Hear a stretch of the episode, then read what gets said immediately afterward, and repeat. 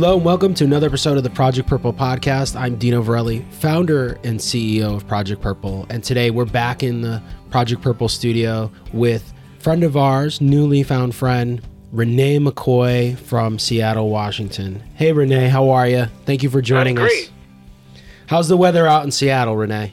Oh, it's wonderful. It's absolutely wonderful. It's about uh, about 50 degrees. I was uh, just in Detroit uh, a couple days ago, and this is this is wonderful. Yeah, coming from Detroit a couple days ago. For now, this will probably air in a, in a, in a couple weeks, so we're we're not in winter technically, but I think you know for those who have lived in the uh, the Detroit area or also the East Coast can relate to this time of year around November, around around Thanksgiving, it can get really crazy in terms of the weather in Detroit because you've got the lake effect, and I think they they got some snow already. So I don't know if you had that experience while you were there. Oh, I was there for the first snow. We had nine nine inches, Oh, and. Uh, it was it, on this last uh, Monday, the first snow of the season, and uh, I, it was it was something. So going back to Seattle, the weather is probably a lot more moderate, and there's no snow in Seattle right now. Absolutely, it was. Uh, I went from 17 degrees in Detroit to 55 in Seattle. Oh. So it was quite. It was quite fun. That that's got to be a challenge trying to pack for those two elements, you know, for for going to Detroit and then going back to Seattle. But well, Well, Detroit's my home, so I, I was used to it. I love Detroit. I was in Detroit two years ago, and I always tell you, Renee, and, and if you're born and raised in Detroit, correct? Yeah. I was blown away how great Detroit was from what they've done, and I know it's it, it's had kind of maybe its better days, and it, and it is on a I think on an upswing. But Yeah, I, I went, absolutely. I've been uh, I've been working on a, a little project that uh, actually grew out of my experience of uh, pancreatic cancer. So I've been going back and forth uh, the last couple years, uh, doing a, a couple projects there. So well, I uh, I think it's yeah, a great it's, city. It's been amazing. It's a great city. I mean, I think it kind of got kind of a bad reputation. I think there for a little while with you know things that were going on in the city and the violence and the crime, just like any major city, right? Right, but I was so impressed with what they were doing in terms of just instead of leaving a lot of these old buildings up, they were just knocking them down. So from a development standpoint, and I got to see the city kind of from a unique perspective. I went in for the Detroit Half Marathon Marathon Weekend, which we're a charity partner of, and I was just blown away because when you run the marathons, I love running new races and, and new courses because you get to see kind of the the real landscape of the city. And Detroit's one of those races that really keeps you in Detroit the whole 26 miles or 13 miles, other than a, a quick jaunt over to uh, Canada across the bridge over to Windsor and then back through the tunnel. But that's only a couple miles.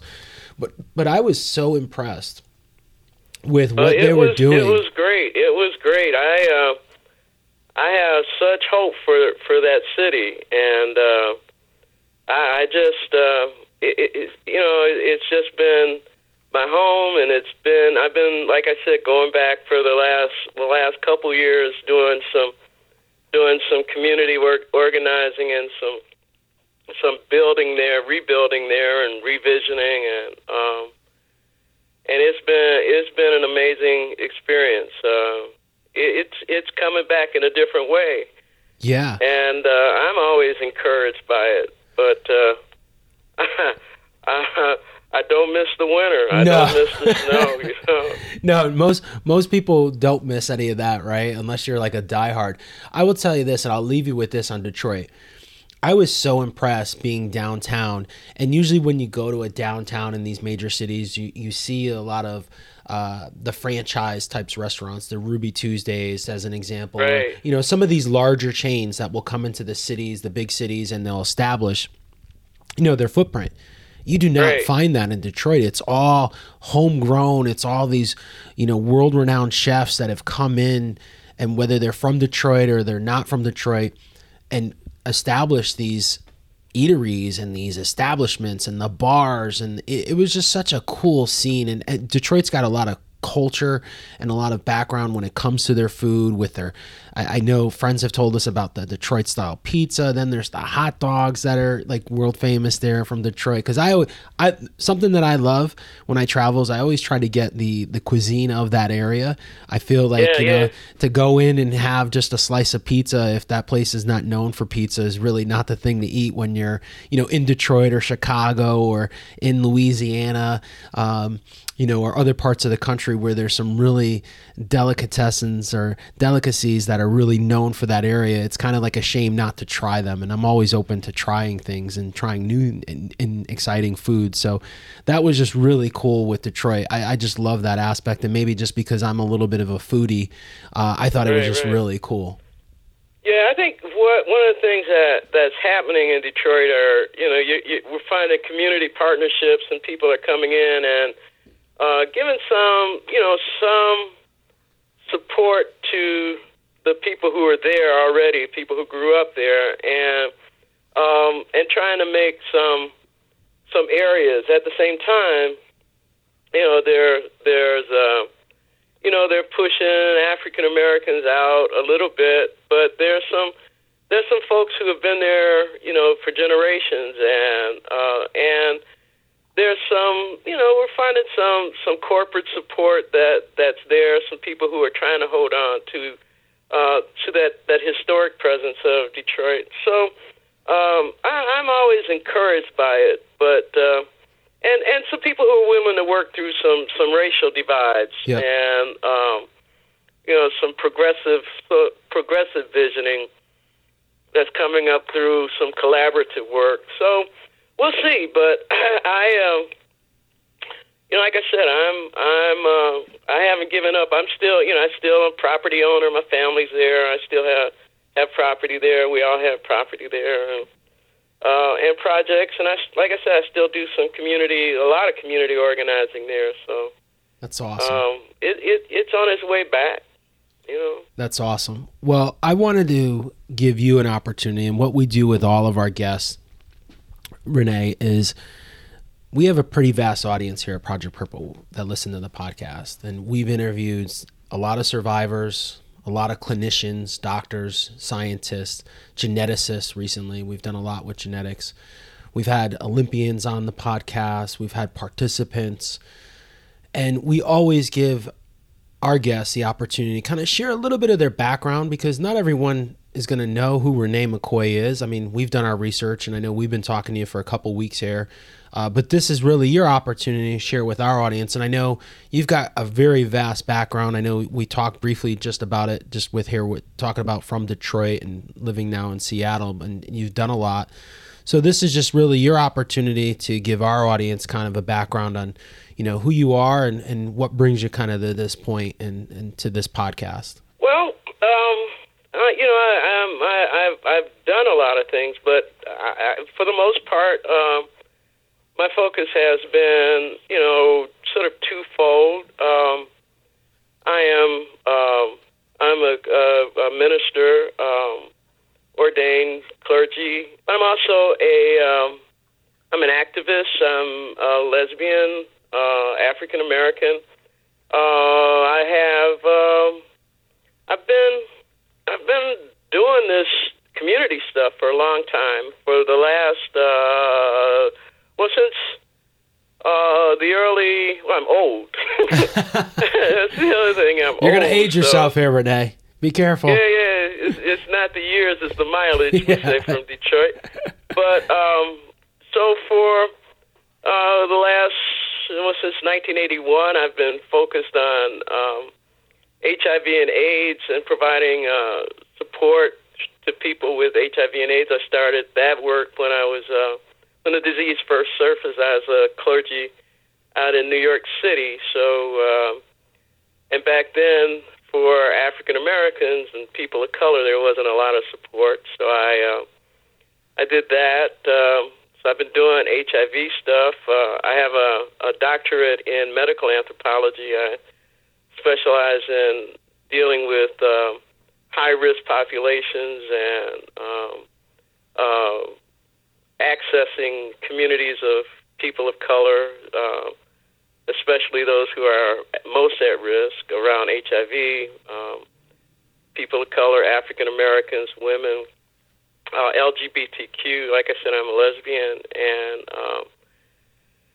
I have. Uh, you know, I taught at Wayne State and a couple other universities. I taught out here at University of Washington, uh, medical anthropology.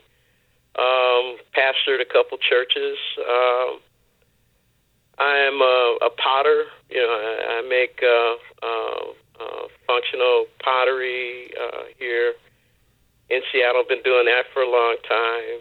But most of my my work has been about um, empowering uh, people of color and what do we what do we need to do to to live the best lives we can and how do we not buy into this the messages that we get about the negative messages that we get in the world about who we are. So um, I moved back to uh, Detroit about uh, I don't know about thirty some years ago to uh, to do some HIV stuff there, and started a church there, which is one of the things that I do when I go back. I'm working to revive that ministry. They kind of uh, needed some help, so I went back. To the church I founded there is about 30 years old, so we're uh, I go back and help uh, restructure some of that.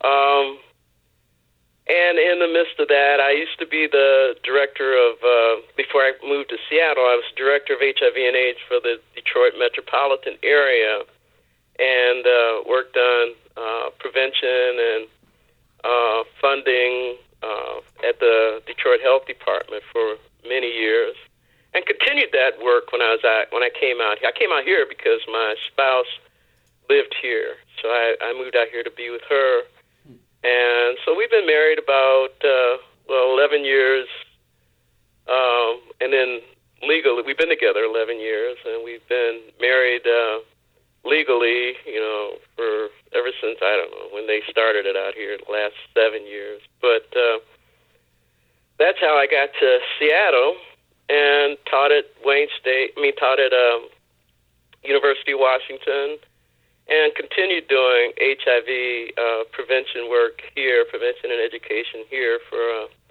a nonprofit, and uh, pastored a church over in Bellevue and then pancreatic cancer uh, entered my life about uh, uh, three three years ago. So that uh, that sort of changed everything.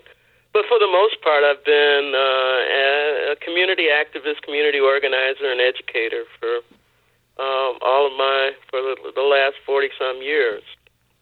Um, I want to jump in uh, here, Renee, for a second. That's pretty much it in a in a nutshell. You know? I, have got a question though for you to back up just sure. a bit.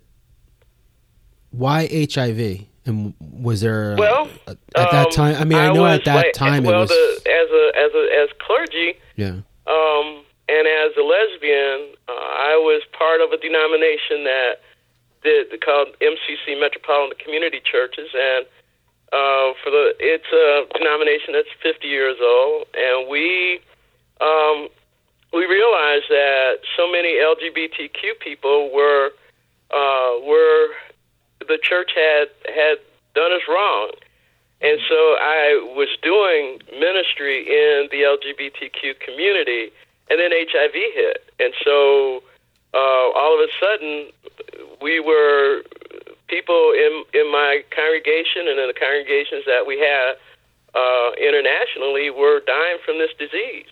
So I it it was why not? It was uh, prior to that. Um, you know, we were just doing gay rights stuff and trying to get uh, the human rights agenda out. Um, I was uh, part of a group that started a, a, a group, an organization called National Coalitions for Black Lesbians and Gays, and mm-hmm. you know, we were being treated treated pretty bad.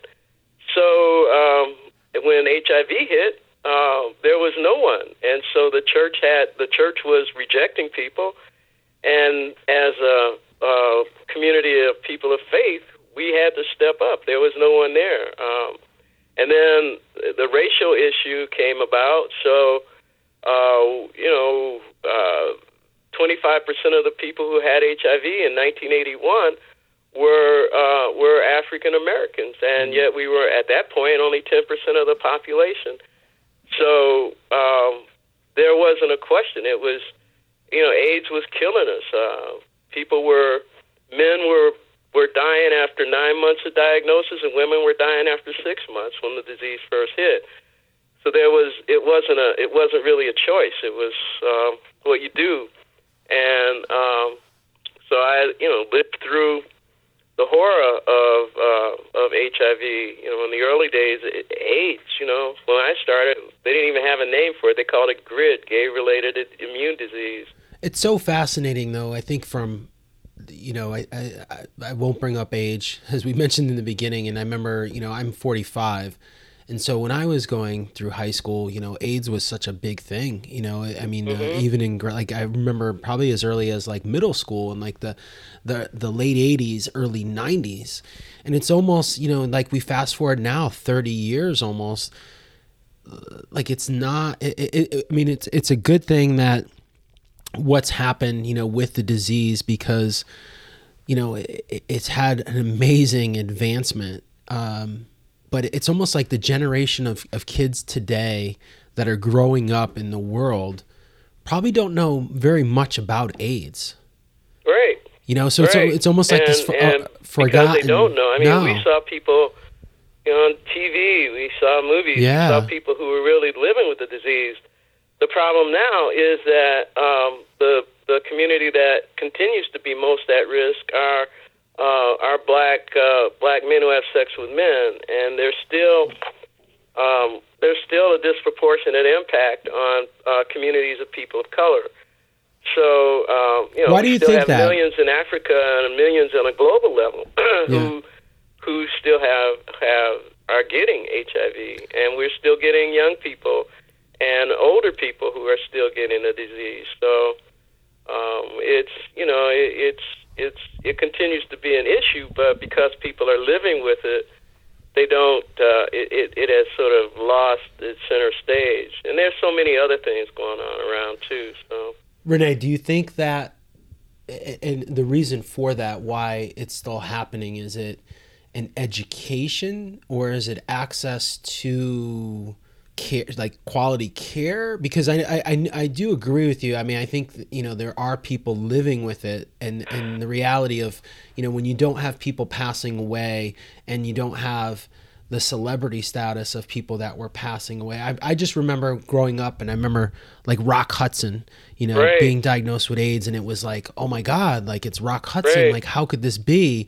And um you know and then i i, I think you know, there, there were a couple other celebrities, uh, you know, at that time as well. So you had this big shock and awe, and then it kind of dissipated. And then, you know, Magic Johnson came out, you know, and Magic Johnson, you know, and I, I think the stigma too was that it was, you know, known as a, as a, at the time, more, I, you know, I guess I'll go on a limb here and say it was known like if you were having, you know, uh, homosexual, you know, right. sex versus, you know, heterosexual. And then when Magic Johnson came out, they were like, oh my God, like is, you know, Magic Johnson's heterosexual and he has AIDS. But then, you know, then Magic Johnson became clear or, or, you know, cured of it, not clear, but he became cured of it, you know, quote unquote. So, you know, I, I, I don't know, like, I guess my question here is then why is the reason why is it still happening? Is it access to the care, or is it well, that it's kind it, of I mean, been forgotten? It, it's about understanding that you know what they they call the social determinants of health, and uh, and so HIV and AIDS is more about. It, it's not just about a disease. It's about access to care. It's yeah. about education. It's about poverty, homelessness, uh, all of the the social problems that we have impact on health care, and HIV is just one of many uh, health issues that are are that that are impacted by those social determinants of care: lack of education, lack of access to health, uh, even things like food, the food deserts that we have in in in our metropolitan areas now. Access to good food, access to clean water, access to to things like literacy. Uh, you know, African Americans are 40% uh, functionally illiterate. So, uh, you know, how can you how can you talk about prevention and educate about prevention when you uh, you can't read? You know, you you know, it, it, it, it, it's all of those things. It's it's the the all of the things that impact healthcare. Uh, and HIV is just one of, of, of many. The problem with HIV is that there is no cure for it. You know, they've been been able to, um, you know, to decrease the the the uh, impact of the, the disease on on people, but people like people think like you just said, Magic Johnson is cured. Nobody has been cured. Yeah. But he's you know he his his immune system uh, is controlled through through through good medication and um, you know and he's able the the medical technology has has lengthened the lives of of of, of most people who live with it.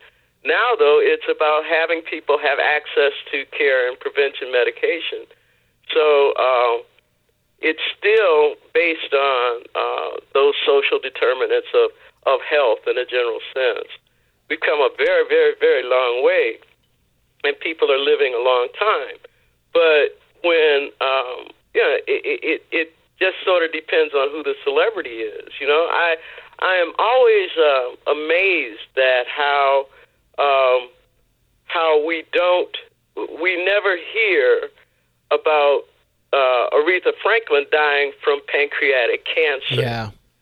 You know, where is the celebrity in that? You know, what is, why didn't, why didn't after Aretha Franklin die, why didn't everybody jump up and say, oh, you know, pancreatic cancer? Um, you know, we don't see that as, um, as an issue. But um, you know, how many other people um, are are are living with a disease that that they don't understand that they can't get to? Um, but it's it's it has a lot to do with the culture of this country and um, the cultural context in which we design uh, things like we design the systems like healthcare, like education, like housing. You know, it's it's all about. Um, it goes back to uh, what is what is important to us. Um, when HIV became, uh, it, it's always uh, had a uh, disproportionate impact on communities of people of color, and yet um, once uh, white gay men and white people started to or or started to live longer, we forgot about that. Yeah. Uh, and yet, it still has uh, such a disproportionate uh, impact on communities of color. So it it it's just a reflection of um, of the values that we have as as a country. Um, you know. Well, it's it's almost. I, I made a note here, and I'm I'm taking notes here. You know, regardless of the disease, I guess we could say here, you know, whether it's HIV or pancreatic cancer, there's still very big systemic issues with the way the system is here in the United States. Right. You know, t- in terms right. of quality of care, access to care, insurance, um, you know, and, and we can throw that into, you know, depending on, you know, certain races and, and certain areas of the country, you know, in terms of how you get access to care and awareness of it you know, I, I think is a real challenge. It's just fascinating to me, you know, that uh, as I said before, like AIDS has pretty much become kind of, I, I think in my mind, almost like a little bit of an afterthought because of right. what's transpired and, and people don't really focus it as they did when I was in middle school or going into high school. And even I, I can remember because I remember Magic coming out when that happened, that was when I was in college. So, you know, it was, you know, mm. it wasn't that, I mean, it's 25 years ago or 20 years ago. So it's mm-hmm. just fascinating to me. And, but I do agree from hearing you speak, that we have some really big systemic issues um, here in the country when it comes to to any dis, you know major. I think any disease prevention uh, protocol because it's really fascinating to me how bad of a job we do as a society and here uh, uh, you know in terms of our medical system you know with right, qu- quality right, right. access to care in general and also i think the other big thing is just awareness and making people aware of it which is uh, i commend you for having the gumption and the foresight to continue to do that and all the work you've done so let's shift yeah, gears. See, I, I, I think on on some levels that that um, certainly one of the things that happens with um, with with HIV and with some of the other other other serious uh, well it's a chronic illness now but some of the more serious illnesses that we have is that we become so overwhelmed by the severity of it that we let go of our our ability to hope for things to get better. And uh, I think what we learned from HIV and AIDS is that it was that hope that kept so many people alive. You know, that Yeah. kept people trying, kept people kept people working, and um, and and and education. Uh, um, HIV when AIDS hit, it hit you know sort of the the the top rung of the community as well. And so we had a whole lot of people who took t- the time to learn about the disease and to talk about it and to, to get involved in their care and to ask questions. We had people who were asking questions who and we took the time to educate one another. So there was this this sense of hope that came through education. And the, uh, the other piece was that that we we developed systems of caring for each other, and um, and I think that's something that we learned from from the last 38 years of HIV.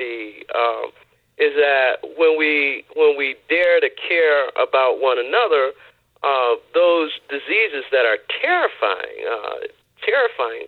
I mean, uh, pancreatic cancer is terrifying, and and yet um, it, it it how do we take care of one another um, in in that? And and how do we sort of humanize something that is so so very terrifying? When when a disease like that you know where where you, you got eight only like eight eight percent of the people survive this shit um, how do you nurture um, a, a posture of hope and um, and when with HIV, when everybody around you is dying, how do you still have hope? And I think that that that in and of itself um, is is a lesson that we learn uh, from diseases like HIV. That that if if you can hope one more one more day, you know, if you can find just one more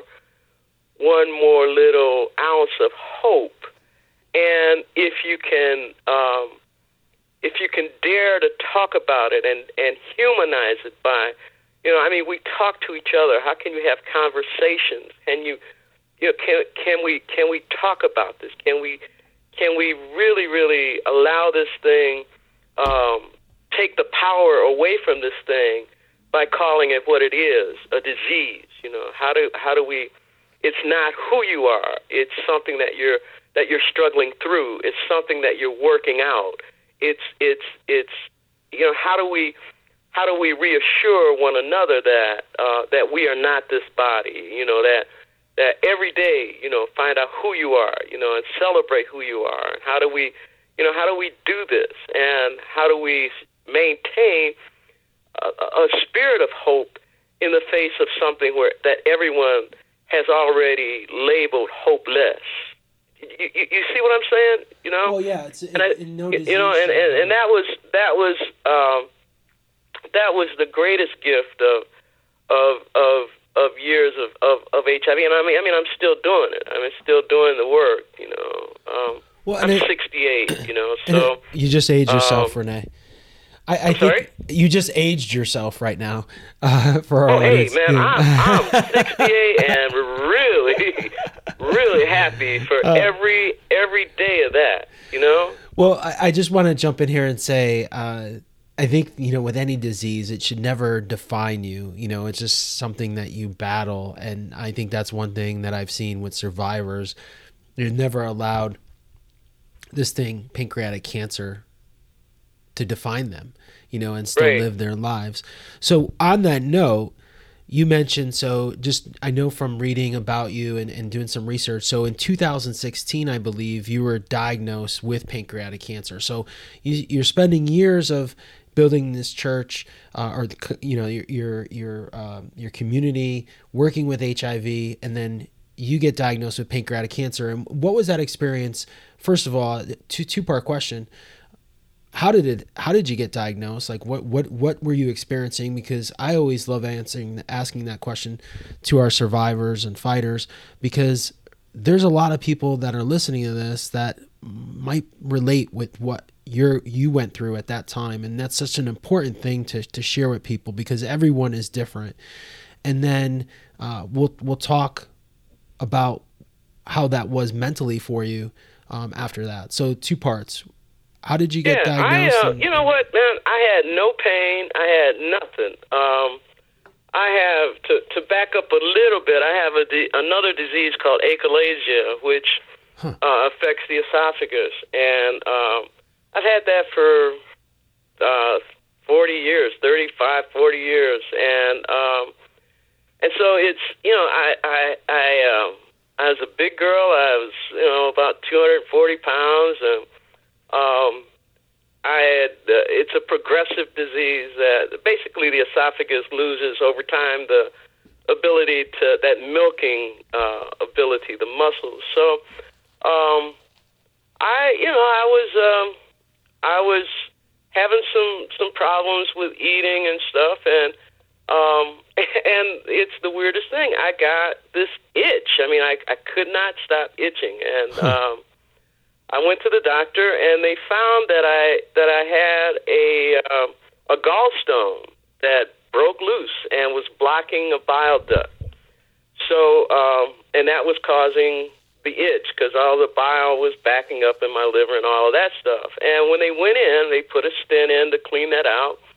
And when they went in to um, to vacuum out all the sludge from from the the the little stone that got that broke loose, they found the the cancer. Um, wow.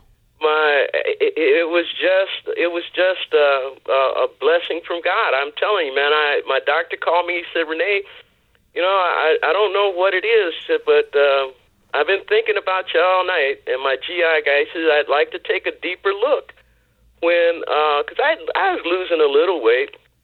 So, but I'd like to take a deeper look when we go in to clean out the stuff from the the gallstone and. Um, and they found that uh, I had a tumor uh, on my pancreas that was touching a uh, a lymph node, and it was it was very small, but uh, there there was no pain, there was nothing, there was just this itch, and um, So, and Renee, they uh, but Renee, because I, I got a question because here for it, you.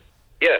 You said though that you lost weight. So was the weight loss significant and were you not eating because i know sometimes people will say well they, they lost 20 to 30 pounds in like three weeks and they weren't really hungry so their appetite was kind of suppressed which is tends to be Yeah. you know uh, well, I was losing weight, but but th- they attributed that to the achalasia.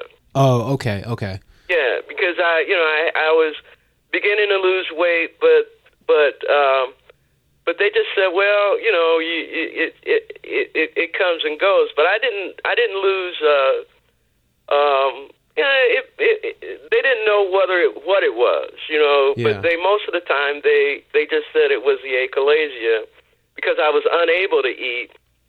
Um, as you know, as much as as possible. So that was probably in a. I lost maybe twenty, thirty pounds in six months.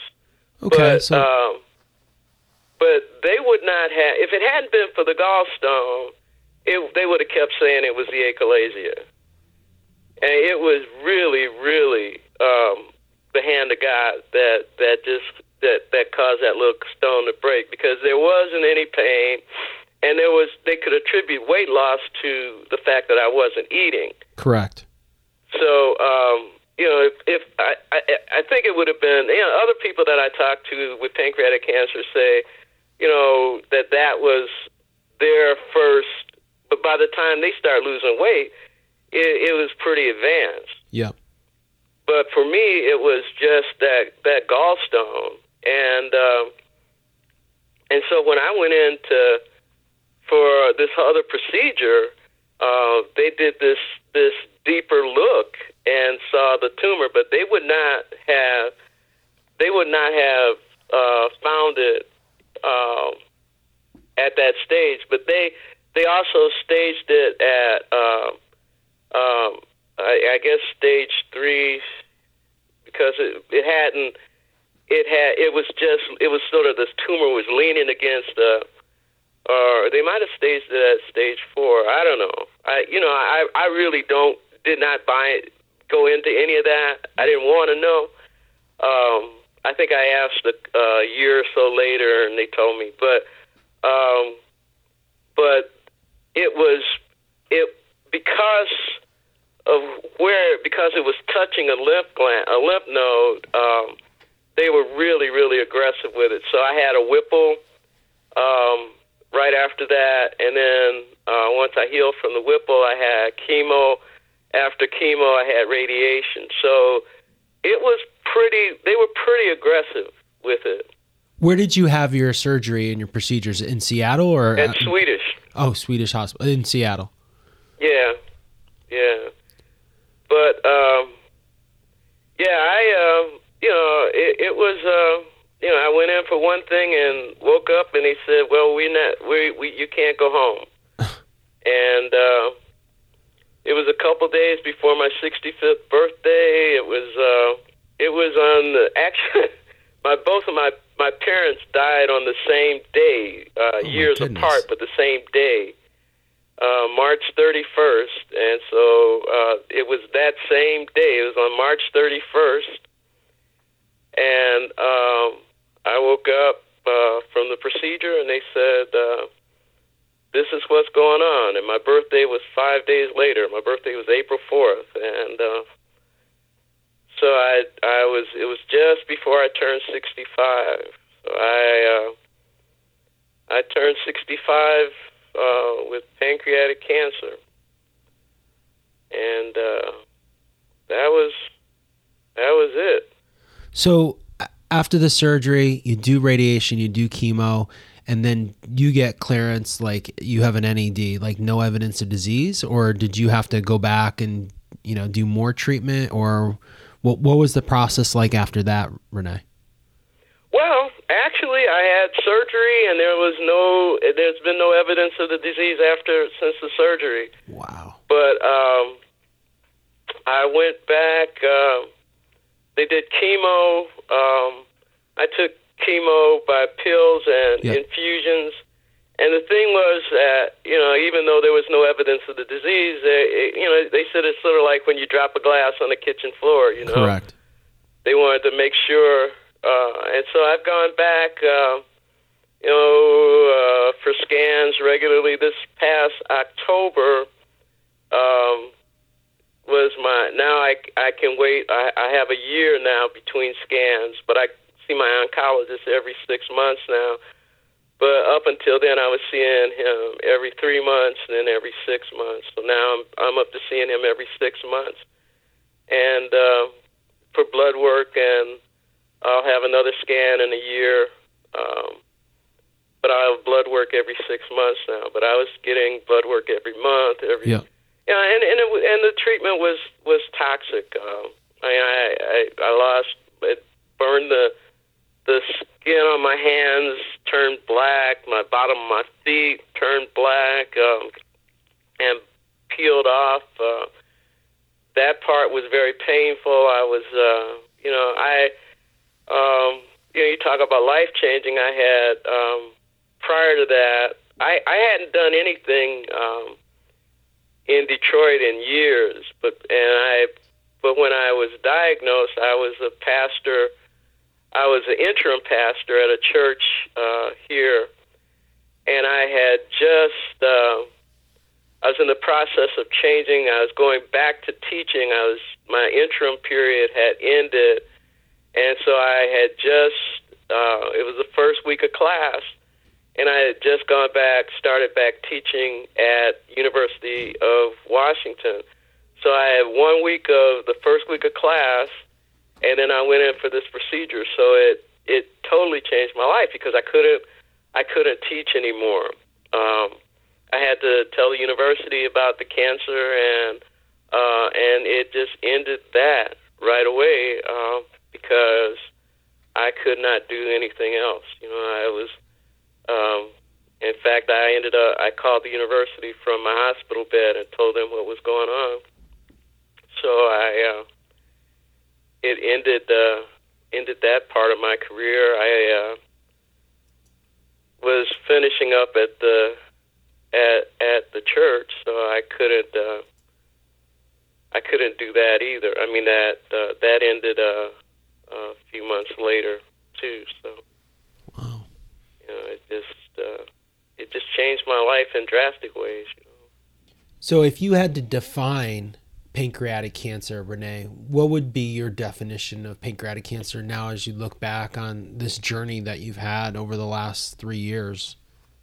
If I, you know, I mean, it, it, um, I mean, there's, I don't know, you know, it just, uh, just a disease that uh, that takes over your life, a disease that can that can, you know, I, I don't know how to, I don't know how to how to define it, but I can tell you that um, the thing is that it was um, for me absolutely transformative because for all, I mean, all I knew about pancreatic cancer was it kills you.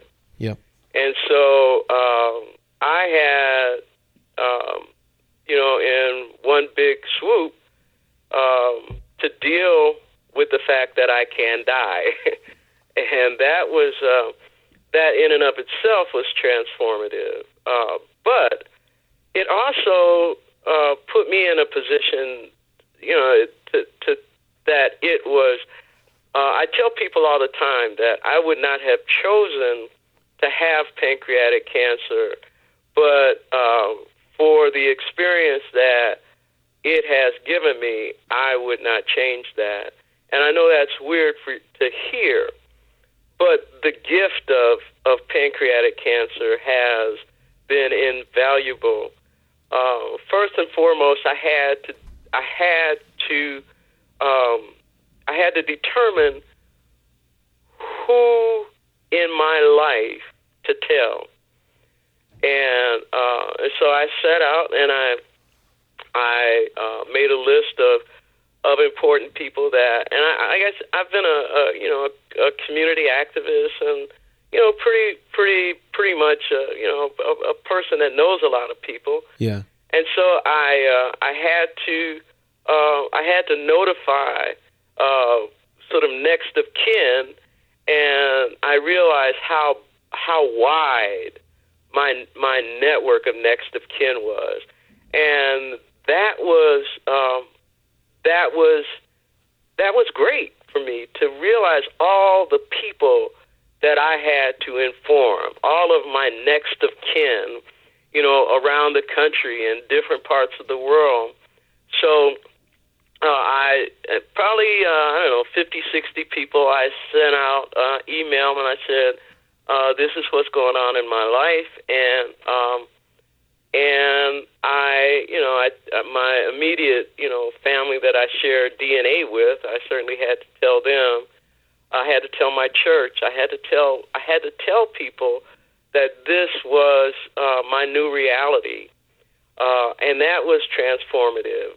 Uh, on the one hand, you know, it was painful to have to do that, but at the other hand, on the other hand, it was um, it was it was strengthening and part of that healing to understand uh, that there were so many, many, many, many, many people in my life who were my next of kin. Uh, the other thing was um, was uh, uh, understanding that uh, that I was not this body, that uh, that there was more to me than that.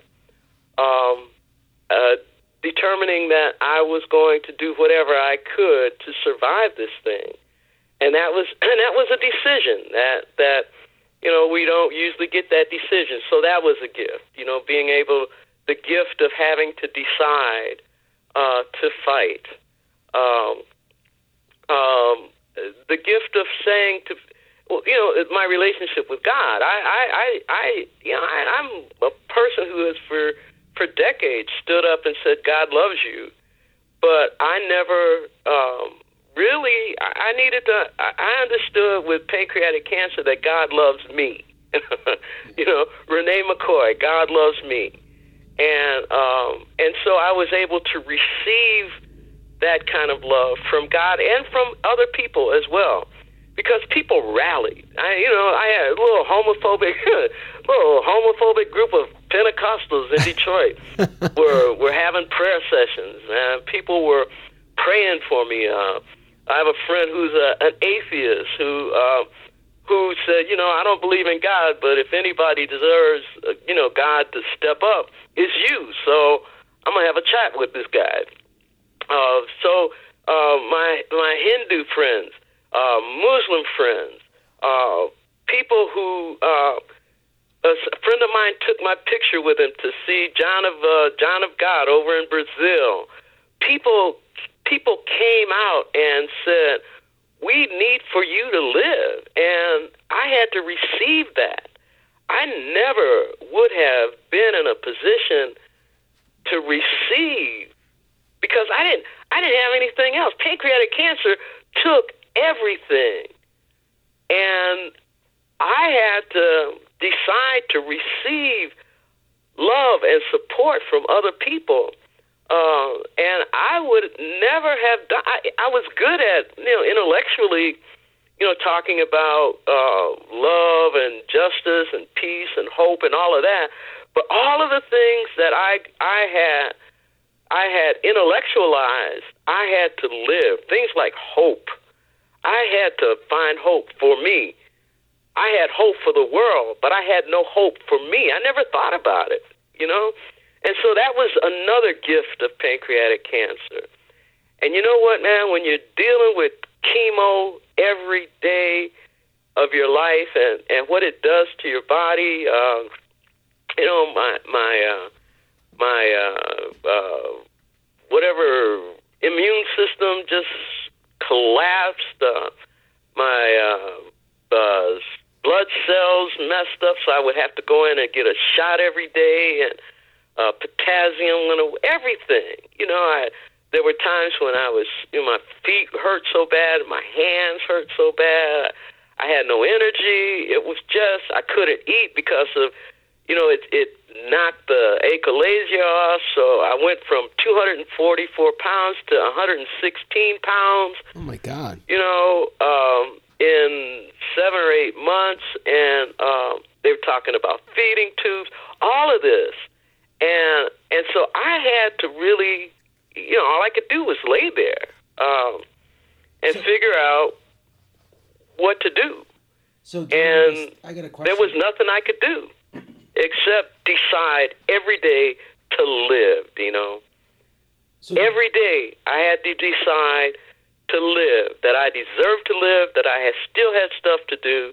This thing I'm doing in Detroit, I wasn't working, doing anything in Detroit, but I would lay there and I, and I said, well, when I get done with this, I will go back and finish this work that that was started in Detroit. I will go back and make it happen. I'll go back and and and renew and revive um, this ministry that's struggling because I have the gifts to do that. I have more life, and so what am I going to do with more life? You know, and and it was about claiming that. The other thing that that um, that I did was I, uh, you know, when you're the toxicity of of the treatment and the disease and all of that, it brings up all of your stuff. Yep. And I learned to forgive. I all of the pain and the hurt that I've ever had, those 65 years, seemed to come to the surface. And as they came up, I just forgave. I gave my I forgave my my mother for that ass whipping I got when I was five that I didn't deserve. You know what I mean? Yeah. So it was a that was what was so transformative for me. That was the gift of pancreatic cancer. And I honestly believe that unless you find what the gift of grace is in this in this disease, that that is what helped me to survive. I look for the gift of grace, not for the burden of the disease. I refuse to accept it as a burden. I look every day for the gift. And every day there was a gift, you know. If it was nothing more than my dog who wouldn't leave my side through it all, my dog said, Hey, I got a job, and my job is to stay here with you. You know, uh, it was my friends who called. It was somebody who would come by and leave a, a fifth of bourbon in the milk box. You know, uh, somebody who would come. It, it was, it was all of a sudden, I woke up, and pancreatic cancer woke me up, not to the brokenness in my life, but to the possibilities and to the hope in the world. And if I found hope in that moment, I can find hope in all the other moments that God gives me. Does that make sense, man? It's super powerful. And I, have got a question here. I didn't want to jump in, but I know, man. You see, I, I, I, you're on you're on a roll. Being a per- you know what, man? I am so happy to be alive. Well, I, you know, you should be. I want to talk about this shit. Well, you sh- you should be, Renee, and, and I think I will tell you this: uh, something that is very common with a lot of survivors, with everyone, is they they love talking about how they're alive and living life because they feel that they are blessed to be here, and it, it is a blessing, and and you know there is something special about it. Uh, my question to you, and and I we've had people of faith and I think faith has been a, a, big component of everyone that we've interviewed that's a survivor and a fighter, in whatever form, whether it's Christianity, Judaism, right, right. Know, believing in, in some sort of God, whatever that may be. But recently we had a minister on, and I posed this question, and he's a survivor, and um, you're a minister, and, and you're a survivor, and I want to pose the same question. Did you ever, in this odyssey of this thing called pancreatic cancer, did you ever question your faith? No, not at all. Not at all. My faith got stronger. Um, you know what though? Um, you gotta, you know, I, I, like I said, man, I, I'm African American. I, I, I, you know, my people survived slavery because of my faith. My faith has sustained me through slavery. So I'm African American. Faith sustained me through that. I'm a woman in a in a sexist, racist world. My faith sustained me through that. I'm a lesbian. My faith sustained me. I know, you know, it it it has been my faith that has sustained me through so many other things. You know, so um, so no, no, not at all. So not a minute. I I was like all right, you know, um, here we go. You know, this is another dimension of God's presence in the world. So, but then, not at all. You so, know, I I gotta know that, uh, and whatever you want to call this this other being, you know, that there is something greater than me, and that I have access to that power, and that's what faith is. That there is a there is a, a power in the universe that's greater than me. Whoever created this thing is greater than I am. And I have access to that same power. You know? So, no. So then, Renee, and, and this is a question that I've asked survivors in the past that's come up on the podcast often. You, we started the conversation about all the work you've done with HIV, and we did talk about disease and and and there's a lot of parallels to HIV to cancer as a whole, right? And what's going on mm-hmm. in, in the world today, not just here in the United States. And then you just mentioned, you know, being a black woman, being a woman of faith, being a lesbian, and then dealing with pancreatic cancer. So, do you feel that this journey that you've been on your whole life, you know, you are an activist in in the HIV community, which paralleled kind of pancreatic cancer. You're an openly gay woman of faith, which has kind of you know prepared you through life, being an African American woman as well, prepared you again for this fight to pancreatic cancer. So do you think, you know, and this this uh, not to get really philosophical or super deep on this point, but do you think like all these things that you've gone through to age 65 before you were diagnosed with pancreatic cancer prepared you for the battle? Oh, absolutely. Absolutely. Right down to that little that little gallstone breaking loose, man.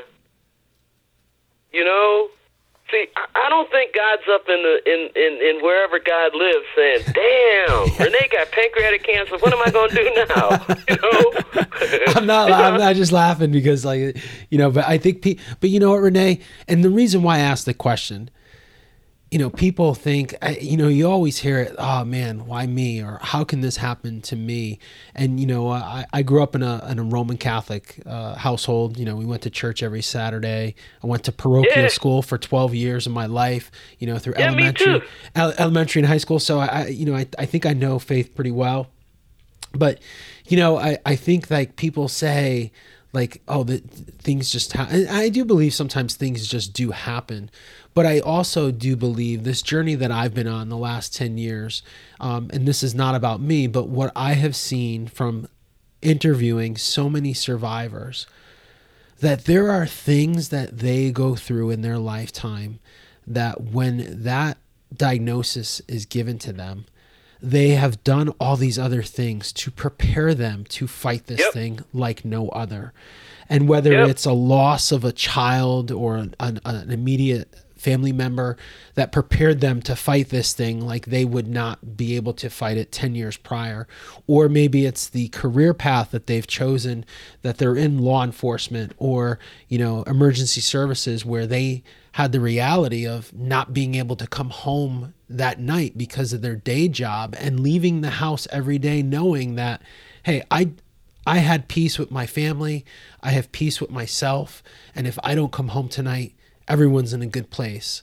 Similar to when people get this awful diagnosis of pancreatic cancer, life changes, but you know, they, they've done everything right up until that point. Or people that have worked out, um, have watched what they and then they get this diagnosis and they're able to battle this cancer unlike anything else because they are prepared physically and mentally for that. So I, I wanted to ask that question because I think it's it's you know it's very eerie for me because I've interviewed so many survivors, and it's just a fascinating yeah. thing that I've seen where people have done these things or had these experiences in their life, and then they get this diagnosis. And you know something we said originally, it doesn't define you. It's just something that you deal with at that moment, and it's just like what you dealt with six years ago or ten years ago. Maybe not as severe, but right you kind of have right. that experience on how to deal with this thing and get through it and you keep that mindset and you keep doing the things you're doing.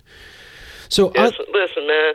You know I, I, I, absolutely absolutely. You know I, I i've had you know like i said i'm from detroit and i've had two nephews shot down in the street. Just you know one the day after thanksgiving one year and a few years later a couple days before thanksgiving um, I've I've seen you know people dying in the street. I've I've buried many people. I've I've done a lot of stuff. Everything that has happened in my life brought me to that place, and and continues on. You know, I tell people I go to, I take, I do CrossFit now. Yep. I'm 68. to to be doing CrossFit at at at 68 years old it is is incredible. I never would have done that uh, talking to you. You know, pancreatic cancer. Uh, I, I, I, the, I ended. Uh, I, I, I, I, I, the the only exercise I did was fish. You know, uh, you know, I, everything in my life uh, took me to that day and has carried me forward. So uh, I felt, you know, I was prepared for whatever um, because of every day of my life. And every day that I lived gave me the grace that I needed. So I entered pancreatic cancer with 65 years of grace. And I, you know, I, like you, I, I was liturgically, I, I was raised Roman Catholic, went to Catholic school all my life. Know, never went to public school. Um, you know, I, I, I did everything that that there was to do. You know, I got a a, a doctorate uh, late in life. You know, I got I I finished college after 20 years of not being in in college. Uh, I did everything that I was that that happened in my life prepared me for that moment. And so it wasn't terrifying. It was just that moment. And um and it's also, you know, like what do I do with this with the rest of this life that I have? You know, because pancreatic cancer, it can come back. You know, I don't I'm not, you know, I'm a survivor, but it can come back you know, I can get all kind of other stuff. You know, I, I've had, you know, the achalasia. I've had, you know, some struggles with that. Um, you know, it's not the struggle. It's what is the gift of grace in this moment. And what pancreatic cancer did was it enabled me to receive that, to pay attention to my life. I could, you know, I was good at paying attention to the world and to systems and and to everybody else's life and helping people do that. Pancreatic cancer gave me permission to pay attention to my life. And I realized that that once I realized the power that was in my life, that power is only as good as I give it away. And so the power of pancreatic cancer, the power of surviving pancreatic cancer has it's it's only alive if I'm willing to receive that gift and to give it away. You know, I mean that's why I, you know, when I, when uh, Alyssa, the woman that runs the gym, told me about you guys, I said, of course, what can I do? And you know, and so it, it becomes, what can I do with this life? You know, what a, a podcast, nothing to it, man. I, what do you need? Um, I had another friend, a really good friend of mine. We were in undergraduate and graduate school together, and she was just diagnosed about three three weeks ago. So I made it a point when I went home to Detroit to spend some time with her and to talk about this. You know, let's talk about this, and and and let me tell you what it. You know, let me tell you what the gift of this was. We know what the the burden is, but let me let me tell you about the blessing of it. You know, so so so yeah, you know, I don't even know what your question was, man. I well, uh, no, it's a, and you went off in, a, in an area where I wanted to go though, Renee. Here, so and th- and that's powerful stuff. So, what advice would you give to someone who's listening right now that just got diagnosed? Look for the gift of grace in this. What is it? You know what the burden is. What is the blessing? What is this telling you about life? about your life, about the meaning of life? What is it telling you about your worth, how valuable you are? You know, that it's all right for it to be all about you. This is one of those times, you know, we have a, a, a way of saying this isn't about you, this is about you, and that's okay. Give yourself permission for this thing to be about you. And once it, it's about you, then you go and you look through everything that you've ever done, everything you've ever felt. What is the blessing in that? We know the burden of that. We know the burden of life really easy. But there's always, we have choices, Dino. We can choose to see this as a burden or we can choose to see this as a blessing. What is the gift of grace in this moment? if it's nothing more than than being aware that that that you have a life that you don't want to lose. You know that pancreatic cancer comes on. Oh, damn! I don't want to die. Why don't you want to die? Because look at what it is that that that you have received in life. You know, it, it, you don't want to die, but why? Look at the why of your life and celebrate the whys of your life, the whys of living. Celebrate all of the things that you want to live for. You know, I want to live because I, w- I have a relationship I want to keep going. Celebrate that. I want to live because I have a dog that I love. Celebrate that. I want to live because I got things I want to do. Celebrate the visions. I want to live because I have unfinished business. But celebrate all of the things that you have to live for, not all of the the the horror of dying. We can't. We're gonna die anyway. But what pancreatic cancer does is celebrate. Is it brought to life all of the things that I have to celebrate in life, not the things that hurt me. Let that go. Forgive that. Just forgive all the hurt. I forgive it. You know, somebody somebody peed on my grass. Forgive them. somebody cut me off in traffic. I forgive you. You know, I forgive you. Forgive you, forgive you, forgive you because I'm too busy celebrating the things that I have. What do you want to do? You want to write that book. Write that book. You want to make that trip. Take that trip. You want to meet that girl. Meet that girl. You know, you you want to. What do you want to do? It's it is all about you, and that's okay. Well, pancreatic cancer gives you license for it to be okay. Somebody when I told a friend of mine that I that I had cancer, one of the the fifty some, 50, 60 people, she sent me a note back. She said, "Well, cancer done with the wrong person now." I love you it. Know? I love it. Robert, yeah. Renee, I think you just summed up our conversation so powerful and and i've been taking notes this whole time and the last thing for our listeners at home and, and you've been awesome to have on our podcast and i appreciate the honesty and the openness about your life and, and what you've been able to do up until this point which is pretty amazing and you know sharing how you've dealt with pancreatic cancer. And this is what our podcast is all about of sharing these stories. And hopefully someone on the other side is listening and they get inspired. And if there is someone on the other side listening to this renee i know you have a website. What is the best way for someone to reach out to you if they want to talk to you more about your experience or anything that was mentioned here today in the podcast well, I have a I have a website uh, www.reneemccoy.com, and that's that's that's uh, that's a good way. But I mean, I don't mind you. Um, I'm not. I'm. I'm. You know, being sick for a while. I, I kind of let the the website I started right before I got sick, so uh, I'm trying to get that back together. But um, man, you can give people my uh, my email. I'm I'm I'm all right. Go right ahead. That. You can you can go ahead and this is live, so we'll go ahead and put your email out there. So what's the email you'd like to share? Uh, Renee.McCoy2 at gmail.com. Awesome. Awesome.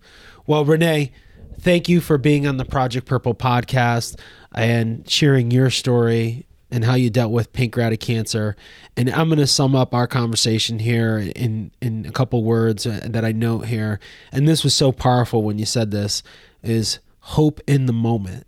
And hopefully our listeners take to heart what you said today because I think there are so many golden nuggets here in our conversation on how you dealt with pancreatic cancer. And like I said, I'm sure there's someone listening on the other side that is going to possibly reach out to you and take what you said and and you know this is just so powerful. So thank you for giving us the opportunity to share your story. Oh man it, it was it was my pleasure. But you, you got to stop talking about on the other side well I, I, on the other side of this podcast so you know we always someone listening. You know what i'm saying man? It it, it, it for people of faith it it, it, it it's kind of kind of spooky. Yeah, no, I know, I know. So for those listening at home, let's say, uh, okay, I'm sure, I'm sure yeah. someone took something and uh, you know, and this is just so powerful for us. So we really appreciate it here at Project Purple for you being so open and sharing your experience with pancreatic cancer.